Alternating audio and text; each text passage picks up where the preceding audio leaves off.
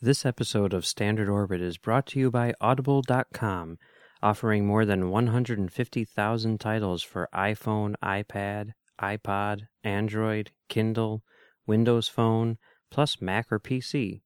To get a free audiobook of your choice, visit audibletrial.com slash trekfm.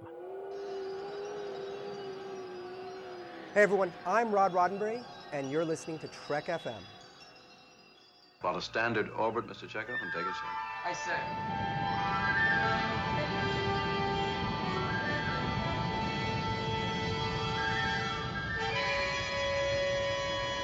You will obey. It is the word of Landru. Joy to you, friends! Welcome to Standard Orbit, Trek FM's dedicated show about the original Star Trek series. This is a show where we dive into the characters, concepts, cliches, and other things that don't start with C about the original series. My name is Drew, or Landrew, and I'm the TOS editor for the network. And with me today is my co host Mike from Commentary Track Stars, Hello. and Marc Cushman, writer of These Are the Voyages, the behind the scenes book that Gene Roddenberry wanted you to read. Hi, guys. Thanks for joining us. We we really appreciate it. Happy to be here. Love talking to you guys. So, Marc, you, were with uh, me and Max on Commentary Trek Stars, in which we talk about your book in great detail, and people can, can go over there to check out that. But um, for people who aren't familiar with the book, wh- what exactly is These Are the Voyages? Oh, it's the, well, I hope it's the book to end all books on the original Star Trek.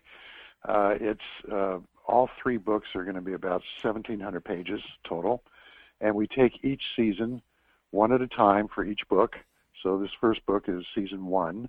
And do about uh, 15 pages on each episode that takes you through the whole writing process of each script with all the memos from Roddenberry and his staff going back and forth, and then the production diary for each, so you know what was filmed where and when, what went right, what went wrong, and then the ratings and uh, the reviews that came out, and the whole thing. So it's a little bit of a, a time machine that takes you back, and you can watch the scripts being written, being filmed, and that first broadcast on NBC. And I, I've read the book, and I know that Drew is is working through it right now, and I think we're both in agreement that it is an amazing read and definitely worth checking out. If anyone is listening to this show about the original series, then you are going to want to read this book because it is well worth it. I love I love that I'm only like 100 pages in and the show hasn't even been picked up yet. like this is just I mean, he's you've got behind the scenes stuff of Desilu and NBC. I mean, just little bits. But I appreciate that. It gives you And you know why I you- did that, guys, is because NBC. I wrote these as a biography. They're, it's like a biography of a TV series. So I treat Star Trek as flesh and blood, and you see it go through its career in a sense. And Desilu and NBC are both uh, very important characters in the development and the life of Star Trek. And so they, I felt we needed to know a little bit about them to appreciate, for instance, with Desilu, to appreciate that Lucille Ball put her studio on the chopping block in a sense uh, to get Star Trek on the air and ended up losing her studio because of Star Trek. And NBC for what, four decades now, four and a half decades has been painted as a villain. And in many ways they are, you know, but also you'll find out Stan Robertson at NBC and a few others were very deeply involved in Star Trek with each episode. Uh, Stan Robertson, being the production manager, would write memos on each episode and making suggestions of what the network wanted to see and didn't want to see. And and some of his suggestions are quite good and got into the episodes. So he's he's uh, never really got credit, and now he does. So one of the things uh, that, that's super cool about this book is how, um, really, after reading it, you never look at any of these episodes the same again. There's always, you know, you, you have such a, a knowledge of what went on behind the scenes that you really can't help but appreciate the craft even more than before. And I'm sure that you unearthed a, a ton of, of stuff, you know, during during the research and things that uh, people may think are good or bad or, or, or may not necessarily have been what was intended by the uh, by the creators. So we're going to kind of look at that today, um, l- looking at uh, three three different episodes from three different angles, I guess. So to start, what is an episode that the producers of the show felt really turned out the way that they wanted it to? What which one uh, was was sort of like uh, most fulfilling to them, or I guess you could say. Well, uh, you know, obviously the most fulfilling one would be the City on the Edge of Forever, but uh, that's been talked about quite a bit, and and there's no uh, nobody has a bad opinion on on that episode. But but one one that uh, they really liked uh, that doesn't get talked about as much as I think it should is This Side of Paradise, uh, which was one of the first Star Treks I ever saw when I was uh, a boy and first got turned on to the show. And I was just really hooked when I saw that episode, and I think it, it has everything in it that makes a good Star Trek episode. And in going through all the memos and and uh, talking to the people who were involved in making it, but going through the memos in particular, uh, this is one that they were very proud of. And I think the reason they were so proud of it is because it was a struggle. Uh, well, they were all a struggle, as you'll see reading the book. It's it's amazing they got any of these episodes made and on the air, but uh, that one in particular went through a lot of interesting changes to turn into what we finally ended up seeing. It, it was really kind of like one of the the first Spock episodes that really dealt with you know him and his his lack of emotions and stuff like that. When you think about it.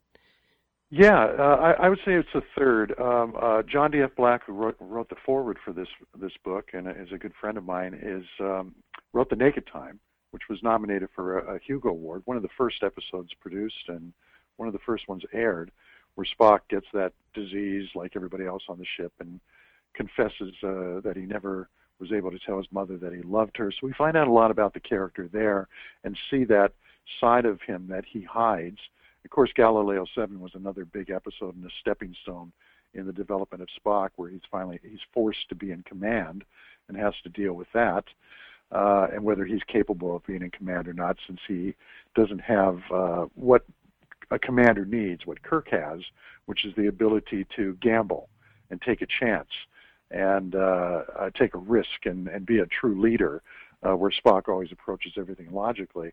But this is this side of Paradise was a terrific episode for Spock because it was the first time we saw him experience positive emotion, not a scene where he's in the briefing room crying over not being able to tell his mother that he loves her, but seeing him laugh and feel joy and fall in love. And so it, it really did a lot in in uh, promoting the character of Spock and in endearing him in our hearts. And that's one of the reasons I love the episode. And it's a great Kirk episode, too, as they all were.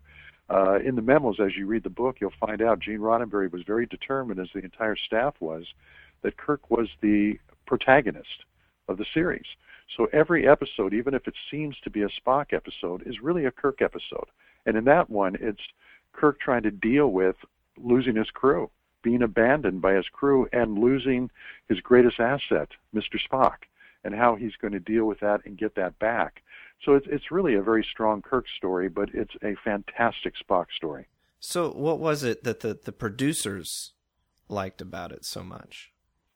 Well, I think here, here's the fun thing in, in for me in researching this, reading the memos, interviewing Gene Roddenberry uh, when I did back in '82 and again in '89 and 1990, and I've been hanging on to those interviews for a long, long time, and interviewing Bob Justman and Dorothy Fontana, who wrote the script, and Ralph Senensky, who directed the episode, and wh- why they all love that episode is because of what they were able to do in that, meaning uh, creating silk from a, a sow's ear, in a sense, because the original script, written by Jerry Sohl, who ended up taking his name off the episode, uh, it was, uh, I believe, the name he used was Nathan Butler on that one.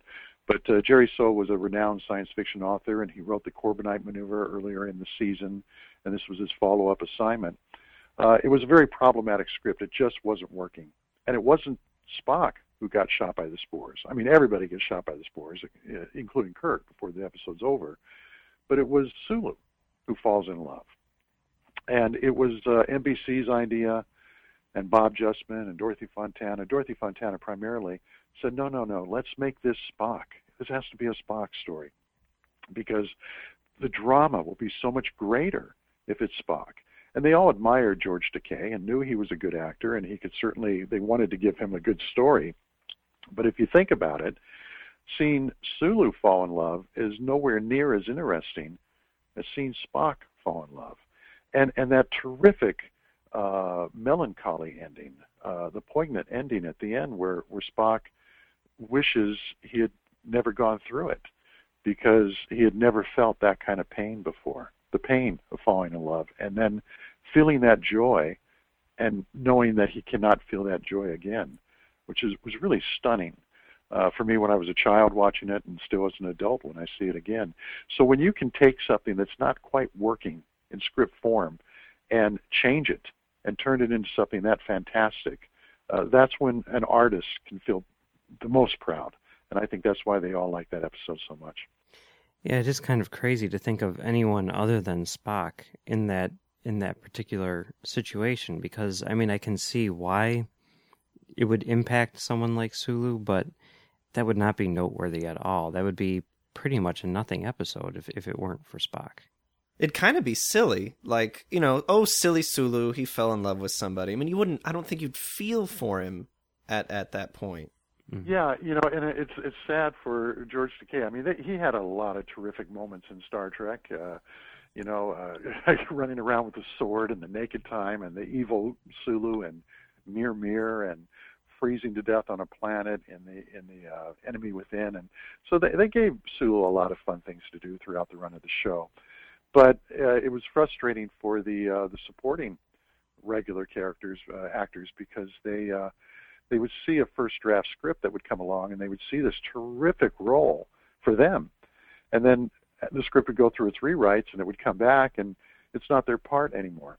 But as you guys just said, and you're very right, uh, you know, it's it's just a much more interesting story when you take a character who's never been in love before and has has is determined not to be in love and watch him go through this and and really this is a fun thing about Star Trek guys for me and I think you'll agree and your listeners will agree is you watch these things and you can connect to them. You can you can apply these little morality plays to your own life and the human condition. And we all related to Spock because we're all like Spock in many ways. We all try to stay in charge of our emotions and not embarrass ourselves. And uh, especially teenagers when they're not sure who they are or who they want to be in life and they've never experienced love before and then suddenly they're noticing girls you know young guys noticing girls. And everything that was fun for him before everything that meant anything to him before in his life suddenly has no meaning because he's noticed a girl and he's fallen in love and then to lose in love you kind of wish that you could go back to the more innocent times in your life when you didn't care about women so you can watch something like this and completely relate to what Spock is going through. And if it had been Sulu or anybody else, we wouldn't have had that uh, that effect that it had on us. So, through the writing of this book, I'm guessing that you've probably read all of the drafts of like all of the episodes or something like that. Did you read the early stuff with with Sulu? Oh yeah, yeah. Uh, I mean, Gene was fantastic. Roddenberry. Uh, when I met him in '82, I was interviewing him for a, a TV special here in Los Angeles, and um, uh, he and I saw this immense collection of material he had that he had kept, which most producers don't. Most TV shows don't, and he had every outline, every treatment, every first draft, every final draft, all the notes that went back and forth between him, himself, his staff, the network, the censors, the uh, fan letters, the whole bit. And that's why I wanted to see these books written because I thought, oh my God, like put all that stuff in a book would be fantastic. And we got a taste of that in the uh, the making of Star Trek, which was written in 1968 while the show was still in production. But I wanted to see that done for every episode. So I, I kind of said, "Gee, you should put all this in a book." And is that why you saved it all? And he said, no, I saved it all so somebody else would put it in a book.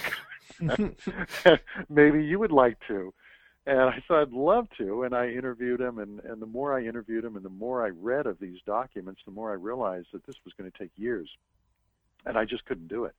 Back then, I, I was busy writing in television myself and directing and so forth. So it took a lot of years for me to have the time to sit down and do a project of this type.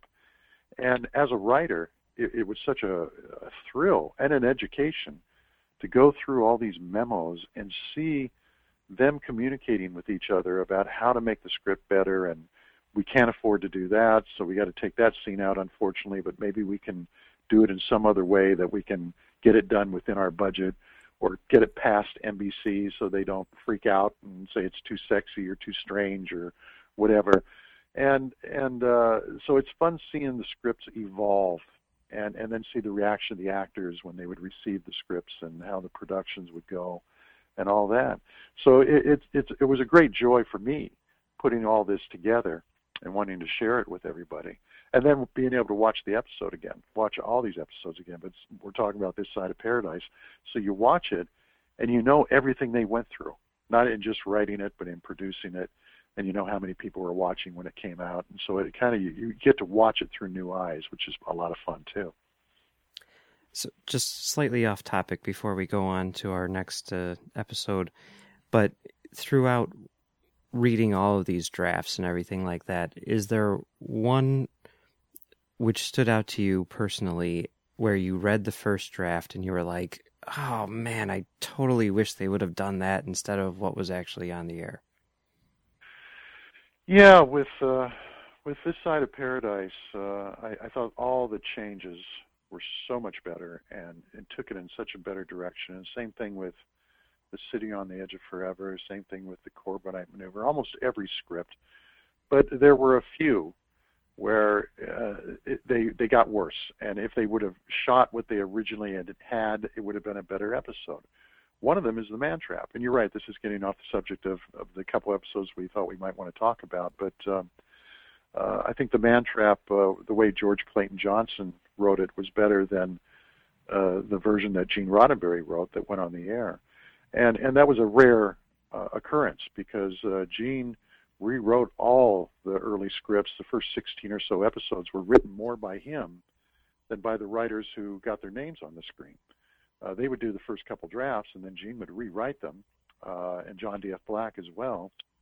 And John D.F. Black really was the one who wrote Mudd's Women, and Gene was the one who wrote just about all the other of the first 16 episodes until the the series started airing, and writers could see what it was about because those early scripts the writers were working off of just seeing the pilot and the pilot didn't even have all the uh, regular characters in it. it didn't have Dr. McCoy and, and so forth.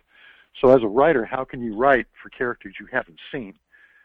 So, you know, as the show progressed through the different seasons, it got easier for the freelance writers to know how to do it.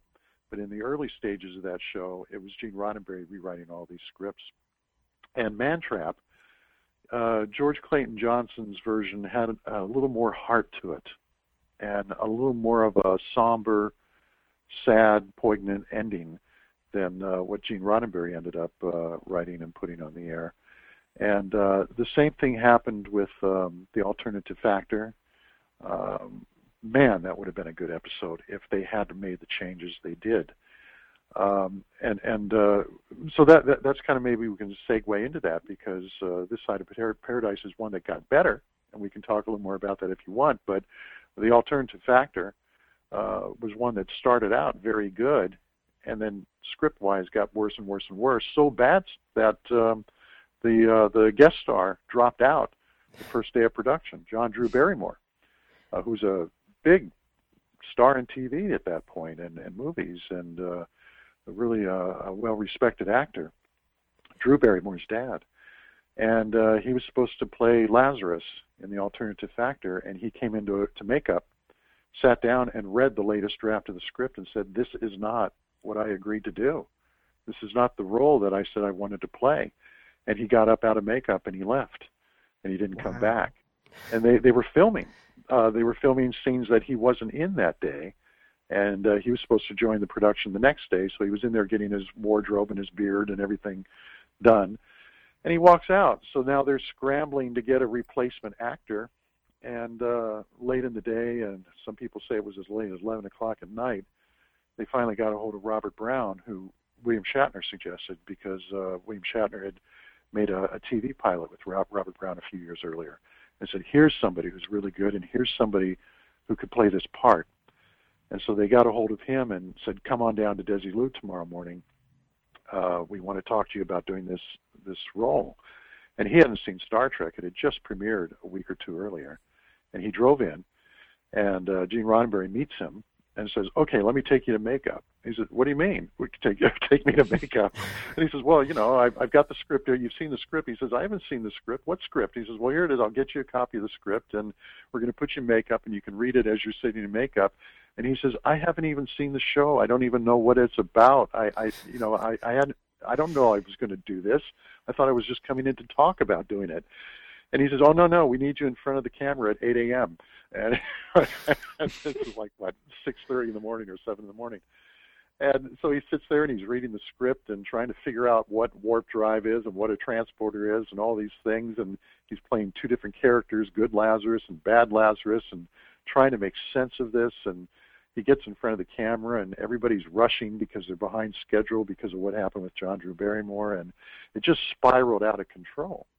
But the problems actually began before that, which is why John John Drew Barrymore left, is because the script got destroyed. Well, who? How? Yeah. I, I yeah, I, I purposely paused so you could say, "Tell us more, Marc." what, what do you mean it got destroyed? Why would they destroy a script? Well, that's the what for me the really interesting thing uh, because when you see uh, this is a show that was an excellent show. Let's face it, we you know it was I think one of the best shows ever made. Certainly, the best show at that time. I think the best written show. Uh, because Gene Roddenberry was so determined that every episode would have a, a strong theme and make a statement, and you had such a great cast, such great writers, and um, doing things that had never been done before on TV. And they had to invent everything, all the special effects and everything they were doing. So everybody would, would go into each episode with the agenda to make it as good as it could possibly be. And, and especially you look at that first season. I like the second season even more personally, but that first season, come on, it's just one classic episode after another, and then suddenly the alternative factor. And you go, what the heck happened? this isn't working. You feel it right in the teaser, and, it just it kind of just gets worse and worse. And and uh, I never saw a, TOS episode I didn't love, and I even love that one. But but compared to the others, you say this is just not working. And what happened was uh, they brought in Don Ingalls, who was a terrific writer and a good friend of Gene Roddenberry's, and they had worked together many times on other shows. And um, uh, Don Ingalls was like the associate producer and script consultant on Have Gun Will Travel, where Gene was their head writer, did more scripts than any other writer on that series. And um, they both worked together as uh, uh, police officers in LAPD before they each got into their TV writing careers and so on. So they were good friends. And they brought him in, and he had an idea they were just fascinated with about uh, it was basically Moby Dick, uh, about an obsessed person uh, determined to chase down and kill this this thing. And in Moby Dick, of course, it's a captain trying to kill this whale who had bitten off his his leg or his arm, whichever it was. And um, in this one, you find out that he's chasing the alternate version of himself and uh, and then we find out that that alternate version is actually the good guy, and the bad guy, the crazy guy, is the one that they met first, and he's the one who seduces Kirk and the entire crew into believing in his goal and his mission, and then they find out that he's the crazy one, and if if he succeeds, it's going to destroy the universe, and so that's an interesting story right there. But beyond that, so he was a much more charismatic character in those early drafts. He didn't come off crazy. Where in in the one that was made, he's he's nuts the minute you see him, and so you can't believe anybody would even want to have anything to do with this guy the way he's acting. But in the earlier drafts, he was a very charismatic character, and he falls and this one woman falls in love with him, uh, Lieutenant Masters, I think her name is. Uh, Janet MacLachlan played her in the show, and there were love scenes between these two characters, and he uses her to get the dilithium crystals, which he needs to power up the time portal or, or, or, or multi-dimensional portal that gets him to the other dimension of the universe. And she follows him into the portal, portal and gets lost within that chamber, and Kirk has to go in there to rescue her and pull her out and, and close the portal for all time to save both sides of the universe. And the good Lazarus, who he meets, helps him do this, even though the good Lazarus will then spend all eternity uh, fighting the bad one at each other's throats. So when you pitch it that way, it's it's a very strong story, and that's how it read, beautifully written. So what went wrong? Why would they take that and turn it into what was filmed? Well, they booked John Drew Barrymore, which was really a great accomplishment for them.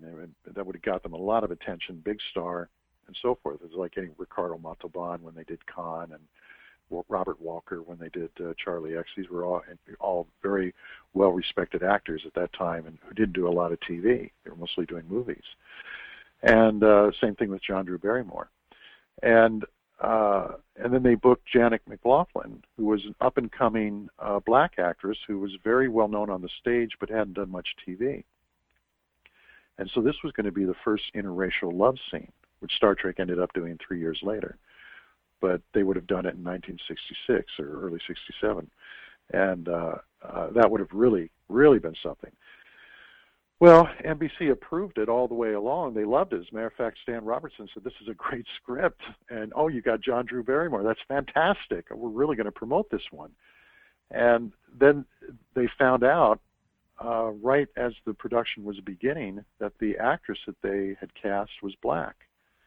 And they said, well, you can't have these scenes with him and her kissing and making out and doing all this stuff because our southern affiliates won't air this. You know, they, nobody had tested it at that point. And, and NBC was very open-minded. Stan Robertson was black, you know, so they, it's not that they were any racism going on there. It was just it's a business, and we have our southern affiliates to think about, and are they going to carry this?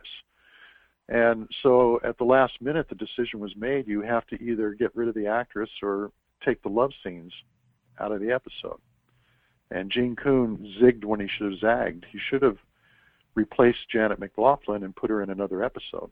You know, given her a kill fee and put her in another episode a couple weeks down the road. But he had very strong ethics, and he was very offended by the whole thing. His secretary, Andy Richardson, was black, and and uh, and so Gene Coon was very uh, offended by this, and he said, "I'm not going to drop her from the episode." So he took the uh, the love scenes out. Well, that gutted the story, and it made this character that Janet MacLachlan was playing made no sense. You watch that and you go, "Who is she? Why isn't Scotty in this episode? Why why are they saying she's running engineering or whatever? It just makes no sense. You don't know who she is and why she's there, and there's no payoff to her character." And there's all these scenes of Robert Brown falling off rocks over and over and over again because they had to make up for the scenes they pulled out, where Kirk goes into the tunnel and tries to get her out, which is taken out of the script now. Uh, because there'd be no reason for her to go into this tunnel if she hadn't fallen in love with the guy, and they took the whole love story out. So the entire plot got gutted. The script got gutted, got destroyed. And John Drew Barrymore was reading this and said, I'm not going to do this. And so that caused the domino effect. And then one thing after another just went wrong, went wrong, went wrong. The the director starts having a nervous breakdown, and, and it's like, and when they finally ended, finished it, nobody wanted to put it on the air. Uh, NBC and and Roddenberry and Coon and everybody were in agreement that this episode isn't going to help us any. This is not working, but they had to put it on the air because the studio spent a lot of money on it. So they scheduled it to be the last episode of the season, bury it, in a sense. But uh, uh, the City on the Edge of Forever and uh, Operation Annihilate, the last two produced, weren't ready in time. So Alternative Factor ended up being the third to last episode aired. But it was filmed in the middle of the season, so they pushed it back uh, a good 10, 11, 12 notches in the schedule as it was, and they wanted to push it all the way back. If they could have their way, they would have pushed it off the the cliff. And it's interesting to read book two because they keep referring back to the the, this, the episode when they do Mirror Mirror. Bob Justman writes Coon a, a memo and he says, "I like this script. This is an interesting story, but it's a little bit like." the alternative factor with there being an alternative universe and he says and we all know how that one turned out so there was an episode they you know when you watch it and think this isn't very good. Well, you, you read their memos and you know that they felt the same way, but there was nothing they could do. So now that's okay. It's interesting that they would even, I mean, that they would hate this episode so much that they would want it to not even exist. Uh, that you don't really hear Yeah. about that too much in in television. Um, were there any other episodes like that, or is that uh, that pretty much their their biggest failure on the whole? Th- there were a couple others. That that was certainly the biggest failure of the first season. As a matter of fact, there were only two episodes in the first season that they were uh, unhappy with. Bob Justman, who was a little more critical, there were a few he didn't like. He didn't like The Devil in the Dark, and, and he didn't like Errand of Mercy, and he didn't give Errand of Mercy a repeat on the network. He he was the one who chose which episodes would repeat and which ones wouldn't, and he didn't particularly care for that episode.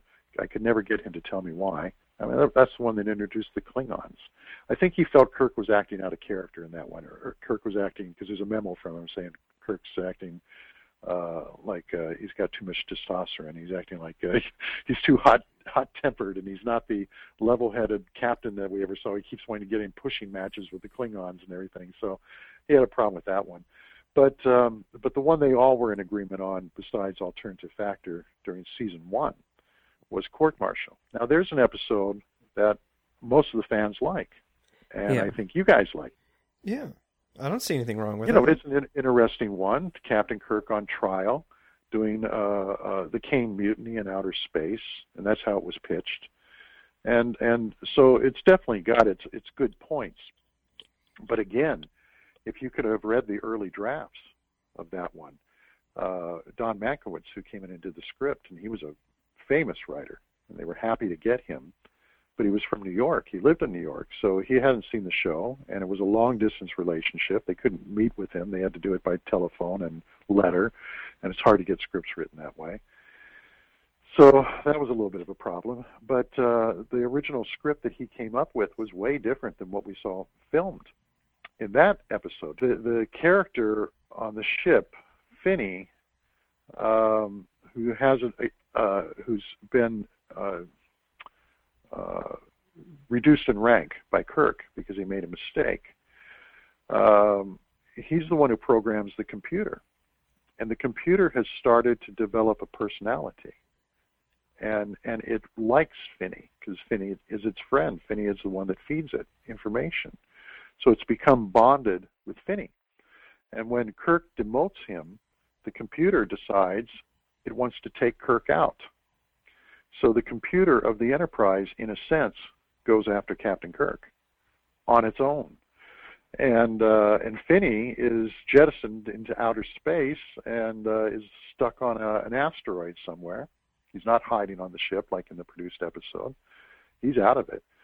They'll go looking for him later. But uh, but the ship is smashed to pieces from this asteroid storm, and it comes into the starbase, and it has to go into dry dock to get repairs, and it's severely damaged. And Kirk beams down there, and he's suddenly arrested and put on trial because the computer records of the Enterprise show that he jettisoned uh, the pod that Finney was in when there was no reason to do it, and uh, and the computer even offers evidence showing that Kirk was out to get Finney, and so Kirk is charged with murder, in a sense, and Spock ends up taking uh, a shuttlecraft uh, and going in search of Finney so he can bring Finney back to prove that Kirk didn't kill him. But even with that, they have to decide, well, why is there this evidence against Kirk? And then they find out that the computer wants Kirk dead because of what Kirk did to Finney. Now that is a really interesting story. That's incredible. And but they couldn't do it because they said, well, first of all, what's it going to cost to smash up the Enterprise? What's it going to cost to build a space dock to put the Enterprise in? Well, we finally saw that in Star Trek: The Motion Picture, but they couldn't do that in 1966. I mean, these opticals were costing a fortune, and nobody had ever seen anything like them. I mean, the Enterprise was almost 12 feet long, and it was uh, a big, big miniature. And but then you'd have to build a giant space dock for it to go into, and everything else, and then an asteroid for Spock to go to to search for Finney, and it was just this huge production, and and you just couldn't do that. And on top of that, Gene Roddenberry, and this was probably the only other mistake he made during the first season, uh, counting Mantrap, is that uh, he uh, he would love the idea of Kirk being on trial, and he said, "What do we need all this science fiction stuff for? Uh, let's keep it just a military trial." Because Gene had been in the military, he'd been a, a, a pilot in World War II, and so he he really thought it would be interesting to see how Kirk would deal with being on trial. And he felt all this science fiction stuff and the fact that the computer's trying to kill him and everything else detracted from the courtroom drama of Kirk of being a, a, a man of great honor and prestige being reduced and ridiculed uh, by his peers and put on trial. And so Roddenberry said, let's calm this down and let's make it just more of a straightforward trial. Well, it's it's it's good and it's interesting and people like the episode, but you when you know what it could have been, you you go, man, if they could have just found a way to have done that. But the other reason they had a problem with court martial is is uh, forgetting what they had given up.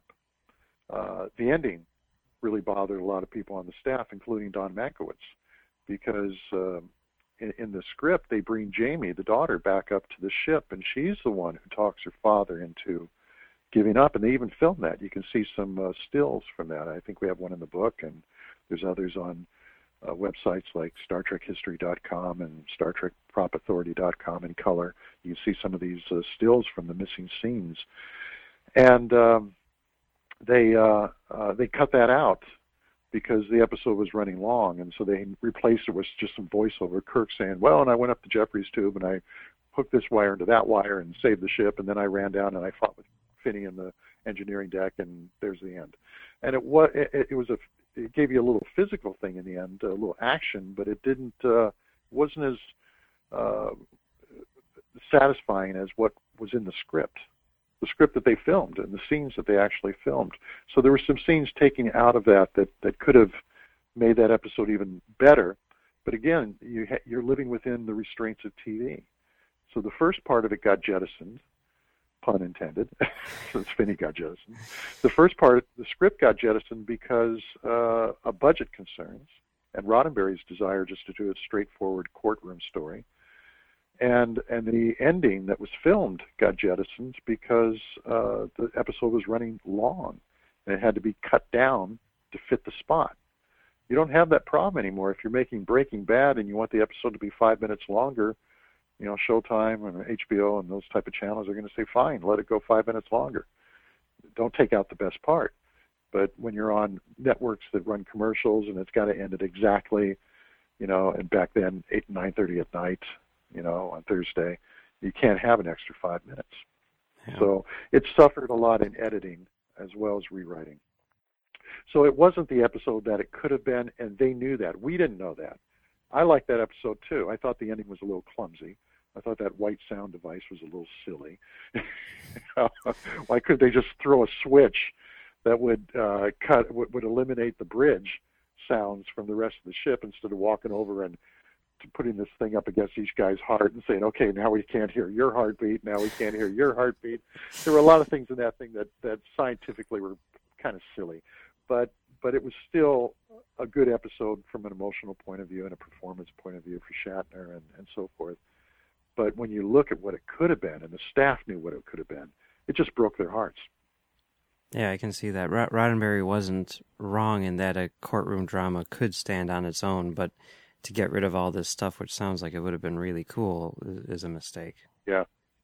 And they didn't rerun that episode on NBC either. And that's how you can find out right off the bat, because I tell you in the book which episodes get rerun and which don't. I give you all the air dates, I give you the budgets, I give you everything but uh, you'll see the um, uh, the ten or so episodes from season one that did not get repeated because they had 30 episodes, 29 episodes, and there's only 52 weeks in the year, and there were a couple weeks that it was preempted, so they can't rerun them all on the network. So which ones are they not going to rerun? And you'll see which ones didn't get replayed, and the reason why. One, uh, one of them was because NBC refused to show it again, and that was The Enemy Within he said, "We are not going to let Kirk rape this woman again. we didn't like it the first time, and we're not going to let we're not going to show it again. Him trying to rape his yeoman. Are you crazy? we're a family network. You can't do this." But all the rest of the ones that didn't get repeat airings were uh, Bob Justman's choice, and uh, he just said, "I don't like this one," and he didn't like Court Martial, nor did anybody else, nor did Marc Daniels, who directed it, who referred to it as a dog, and and so forth. So he said, "Thank God that one's over with." When they finished shooting it, uh, nobody was having a good time during that episode. So, so, but even when they didn't like it, we did, because that's how good the show was. Yeah. So it's nice when people like your rejects. Yeah. I wish people liked my rejects. I guess that's what happens when you make like one of the best shows of all time, you know. Yeah, so, yeah. well, okay, so you, so you've got uh, book one is out now, and there is a a Kindle version being released soon too. Is that right? Yeah, Kindle will be out. I think this week. Finally, man, it's been a slow, slow journey here, uh, and so that's finally going to be out. Uh, could be any day now. Uh, up on Amazon.com, and there'll be an ebook version av- available at the publisher's site, JacobsBrownMediaGroup.com. As if anybody's going to remember a email address is that long, a website address is that long, JacobsBrownMediaGroup.com. Uh, but you can get an ebook there. I think starting tomorrow, and Kindle a few days later. So uh, those are coming up, and book two will be out uh, February 1st, may, maybe even a, a smidge earlier. It was supposed to be out now, but we, we pushed it back because we've been getting such a great response on book one and such tremendous reviews and everything that uh, I think the publisher decided to torture the fans and make them wait a little longer for it. But it, it, it is coming. It, it's finished and it's it should be out soon. And Walter Koenig writes the foreword for that one because season two introduces Chekov. Excellent. Well, thank you very much for coming on the show. And uh, where, where where can people find you on the internet? Anywhere? Well, sure. They can find me just uh, by going marccushman.com. I have my own website, M-A-R-C, C-U-S-H, M-A-N dot com. You can find me there, and there's even a way to send emails to me there. And uh, uh, the book, uh, there's excerpts from the book uh, at jacobsbrownmediagroup.com. Uh, I think four or five now. We're, they're going to be posting a couple more excerpts coming up uh, from different chapters, so you can read about it. Lots of pictures, lots of trivia, and uh, Geek Magazine this week. Uh, their December issue will be out any day now, and there's a big um, article on the books in there, and uh, I haven't seen it yet, but I know that it's in there. And there's an excerpt from book two for the episode "Who Mourns for Adonis." Will be in there with pictures. Sweet. Can't wait. And uh, we we will definitely have you back on as we get closer to, to book two coming out, and can't wait to talk to you about that too. Yes, thank you so much. A lot of fun. Love talking to you. Thanks.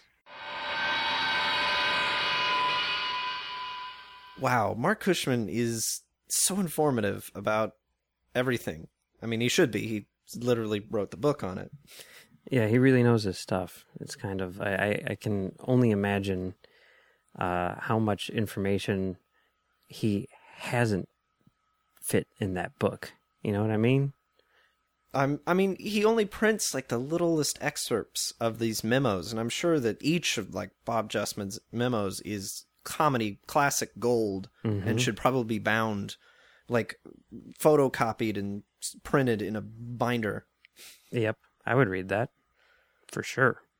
Well, it was fun talking with uh, with Marc today, but uh, that's just one of the Trek topics that we've been talking about on Trek FM this week. So here's a quick look at what you may have missed elsewhere on the network. Previously on Trek.fm, Standard Orbit.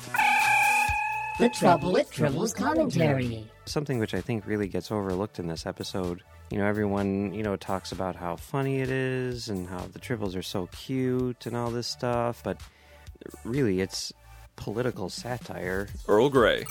Katherine Pulaski. You know, there will be times when I honestly will just forget that there was another doctor besides Crusher because it's really she's just one of the seven. I thought there were 12 doctors. Oh, wait, never mind. We're talking, never mind. Sorry, I was thinking of something else. Ah, I see what you did there. The Orb. Dominion invasion tactics. And Bashir says, Look, I know what the orders say, but he attacked Chief O'Brien, and we have rules against that sort of thing here. So I think that they're trying to figure out yes, the Federation has rules, but how much are they willing to bend the rules depending on how we push their buttons? The Ready Room. Five Year Mission, year three. I, I, I literally wrote the words to a piece of the action the day before I recorded it, which was about two days before we sent the album off to be mastered. To the journey! Season 1 Marathon. I mean, I do see what you mean. Like you said, the A plot is absolutely boring, but we get a lot of cool moments in here, and we get a lot of introductions. And so for that, it's a good episode to watch in a marathon just because you're introduced to all these cool things. Warp 5. Horror on Enterprise. Isn't it interesting though in this episode when Reed is being inhabited, the first thing he does is go and hits on all the women. When the fir- when Trip is being Yeah. inhabited, the first thing he does is go and eats everything in sight. Commentary Trek Stars. Demon with a glass hand. I wonder what audiences at the time thought of it. You know, this is a time when Beverly Hillbillies was probably the most popular TV show. I just can't imagine what they w- must have thought uh, watching this thing. Literary Treks. David Mack, A Ceremony of Losses. and then we color coded it and we started lining up dates and uh, events and saying well this book runs from this date to this date these events in this book happen on these dates so that if you're writing this scene in book two you know that it happens exactly let's say 11 days after this event in book one and that sort of meticulous down to the you know fine detail granular planning became absolutely essential And that's what else is happening on Trek.fm. So check out these shows and get in on the daily Trek Talk. You'll find them on iTunes, Stitcher, TuneIn, Windows Phone, Xbox, Zune. You can stream and download files from the website. Just visit trek.fm slash pd for podcast directory to get all the links. So we got another email from Daniel uh, in California.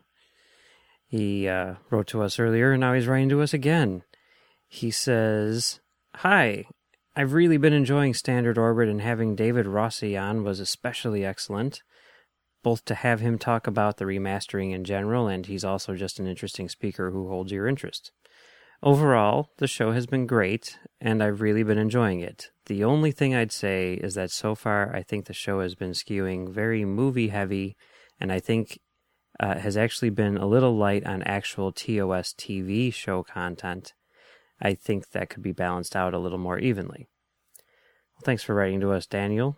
Again, we really appreciate it. And uh, yeah, he's probably right. Yeah, I can Yeah. see that. The last week we had the tribbles. This week we've got Marc Cushman. That's like all TOS. And uh, next week, well, next week we're going to be talking about a movie, but not a movie you've seen. So I don't know where that falls. But maybe if we keep it like, make sure we keep it like three to one max. Right. That's probably good, right? Well, our problem is the we've been doing the characters and and they really don't get their continuity arcs until the movies. Yeah. I th- I think that maybe and you and I will freely admit that we're we've seen the movies a lot more than we've seen the entire series. We're children of the 80s, you know? Yes. What are you going to do? Sorry. But yeah, we will definitely we will definitely work on it. Daniel has a good point there, and uh, we will take it under advisement. And thanks for listening.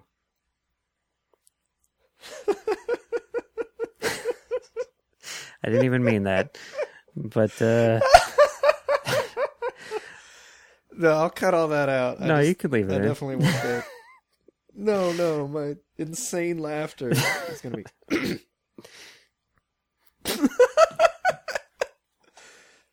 Oh, and if you comment on Twitter and say, you know, hey, I, I listened to your show, and I respond with, thanks for listening. I, I'm sorry. I'll try to be more creative. Maybe I'll start saying things like, thanks, no thanks for listening, or, uh, you know, why are you listening? Don't you have anything better to do? But right now, all I can come up with is thanks for listening. So, uh, cut me some slack, you know? and you we are grateful for the listeners so feel free to contact us uh, there's a few ways to do it you can go to uh, trek.fm slash contact there's a form there you can choose to send a show and choose standard orbit that'll come to both of us by email That's what Daniel did. and you can also use the tab on the right hand side of the page and send us a voicemail using your webcam's microphone which we might play instead of read aloud And you can talk to us and other listeners on our forums at trek.fm slash forums. And in social media, you'll find us on Facebook at facebook.com slash trekfm and on Twitter under username trekfm. Mike, where can people find you on Twitter so that you can say thanks for listening? Yeah, well, if you just uh, do a search for "Thanks for listening," you will see that all of my tweets will come up, and uh, they, they will be the handle there is is at comtrackstars.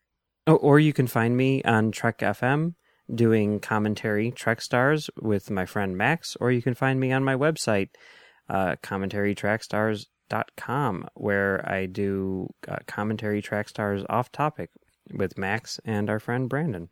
And you can find me on Twitter at 005, D O U B L E O F I V E. Spell it out.